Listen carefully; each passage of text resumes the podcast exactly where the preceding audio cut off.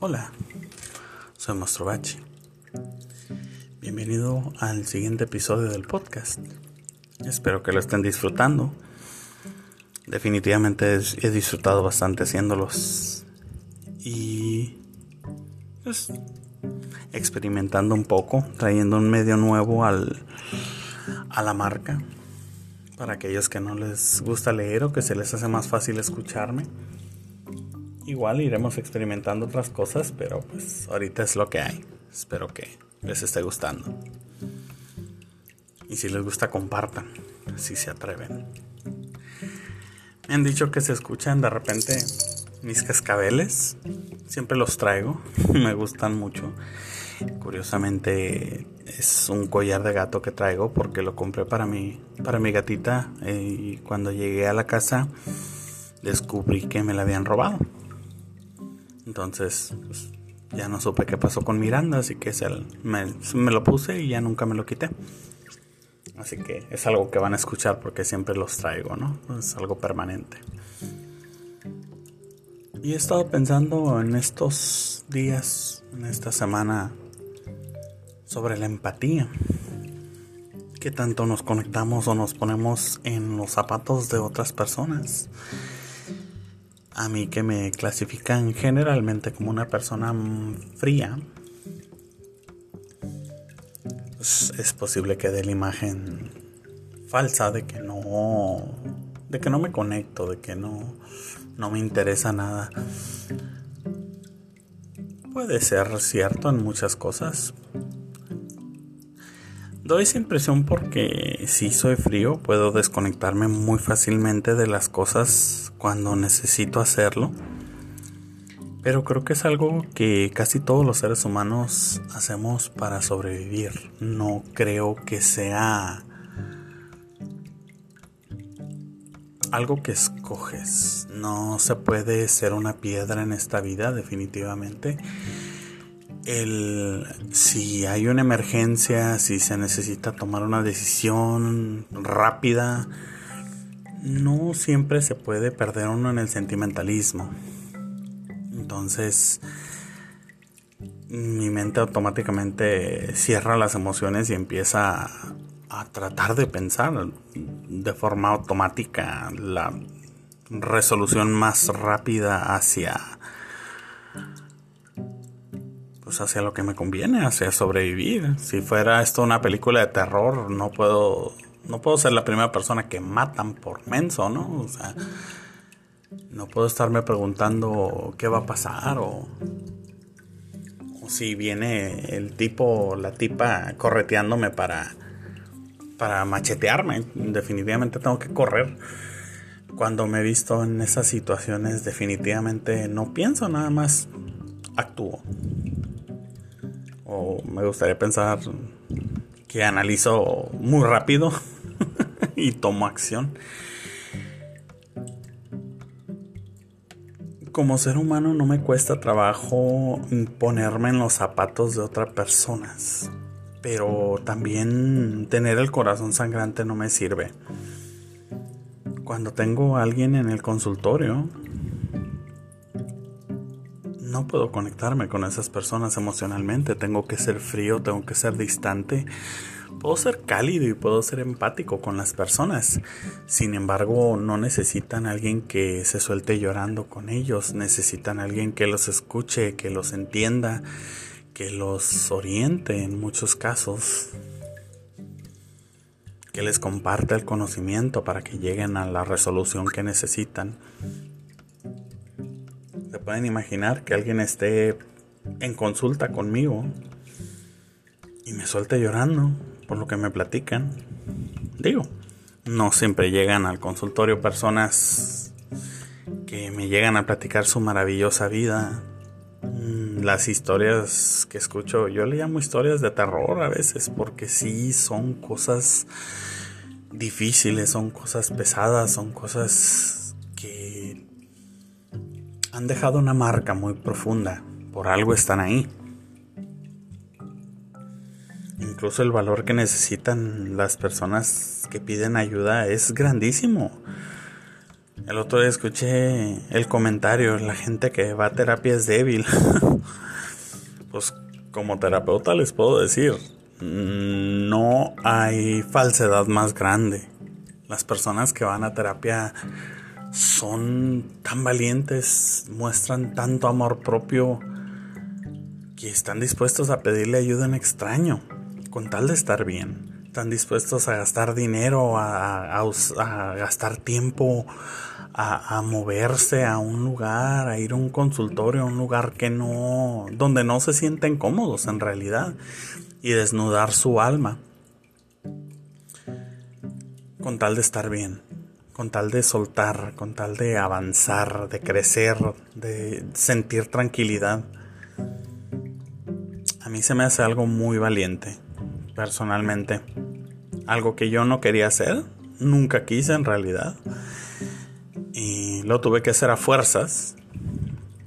Y al final de cuentas valió tanto la pena. Entonces, cuando llega alguien conmigo y me pide ayuda, reconozco esa mirada perdida, desesperada. No nada más por, por ser profesionista o ser especialista o como le quieran llamar, sino porque yo la vi en el espejo, yo la vi en mí mismo. Si me conecto de esa manera con la gente. No le tengo lástima a las personas, al contrario. Ver a alguien y decir, ¡ay, qué mala onda! A ver, ¿cómo podemos trabajar esto?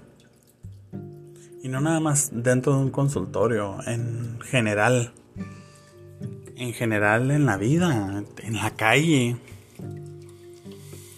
He hablado en artículos pasados sobre la lástima, sobre el negocio de la lástima.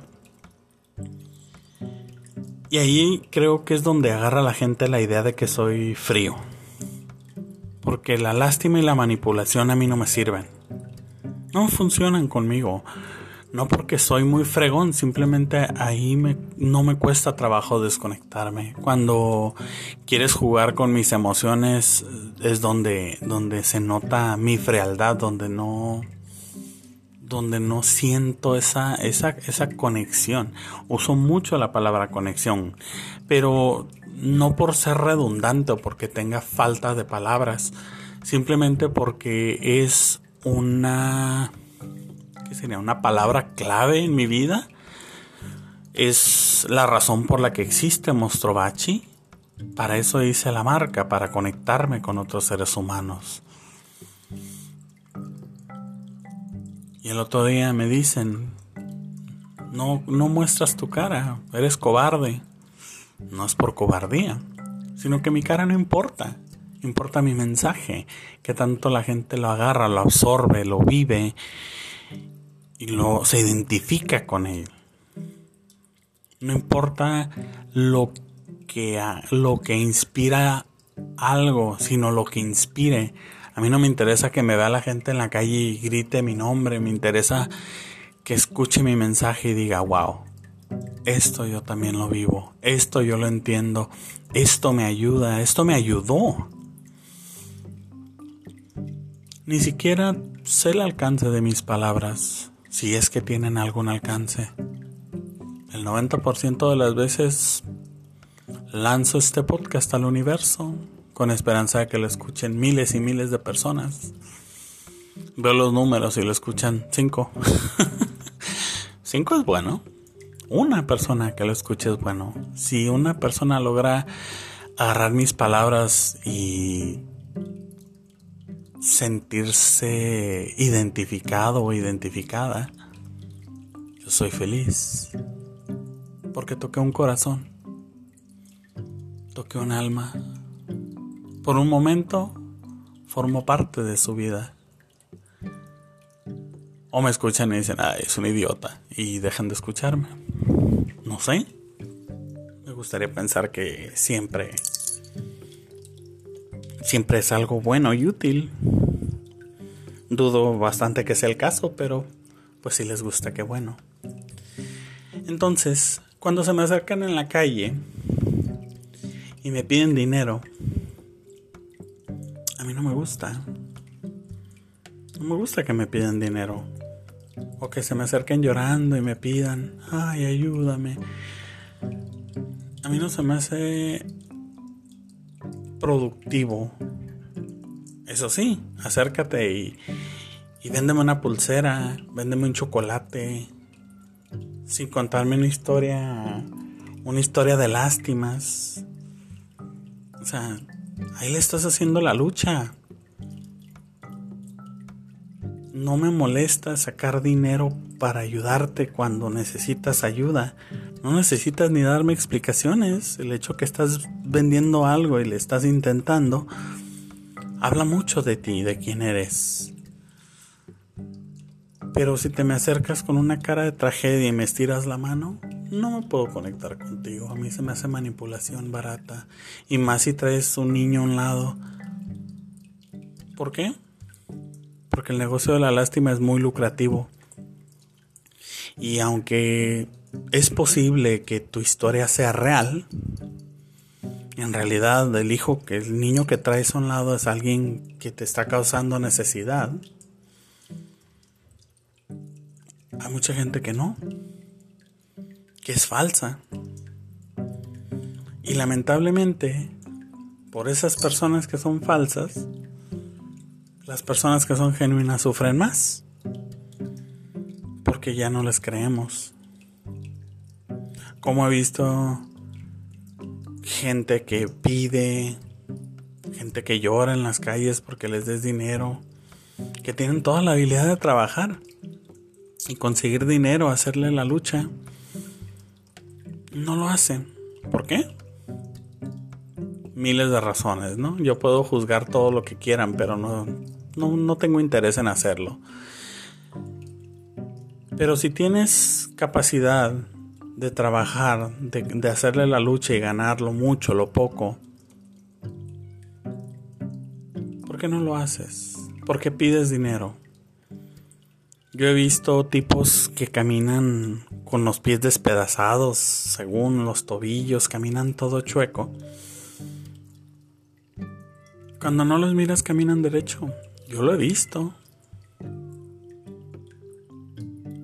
Estoy impresionado por las distancias que están dispuestas a recorrer algunas personas con tal de no hacer las cosas como se deben de ser, con tal de no trabajar.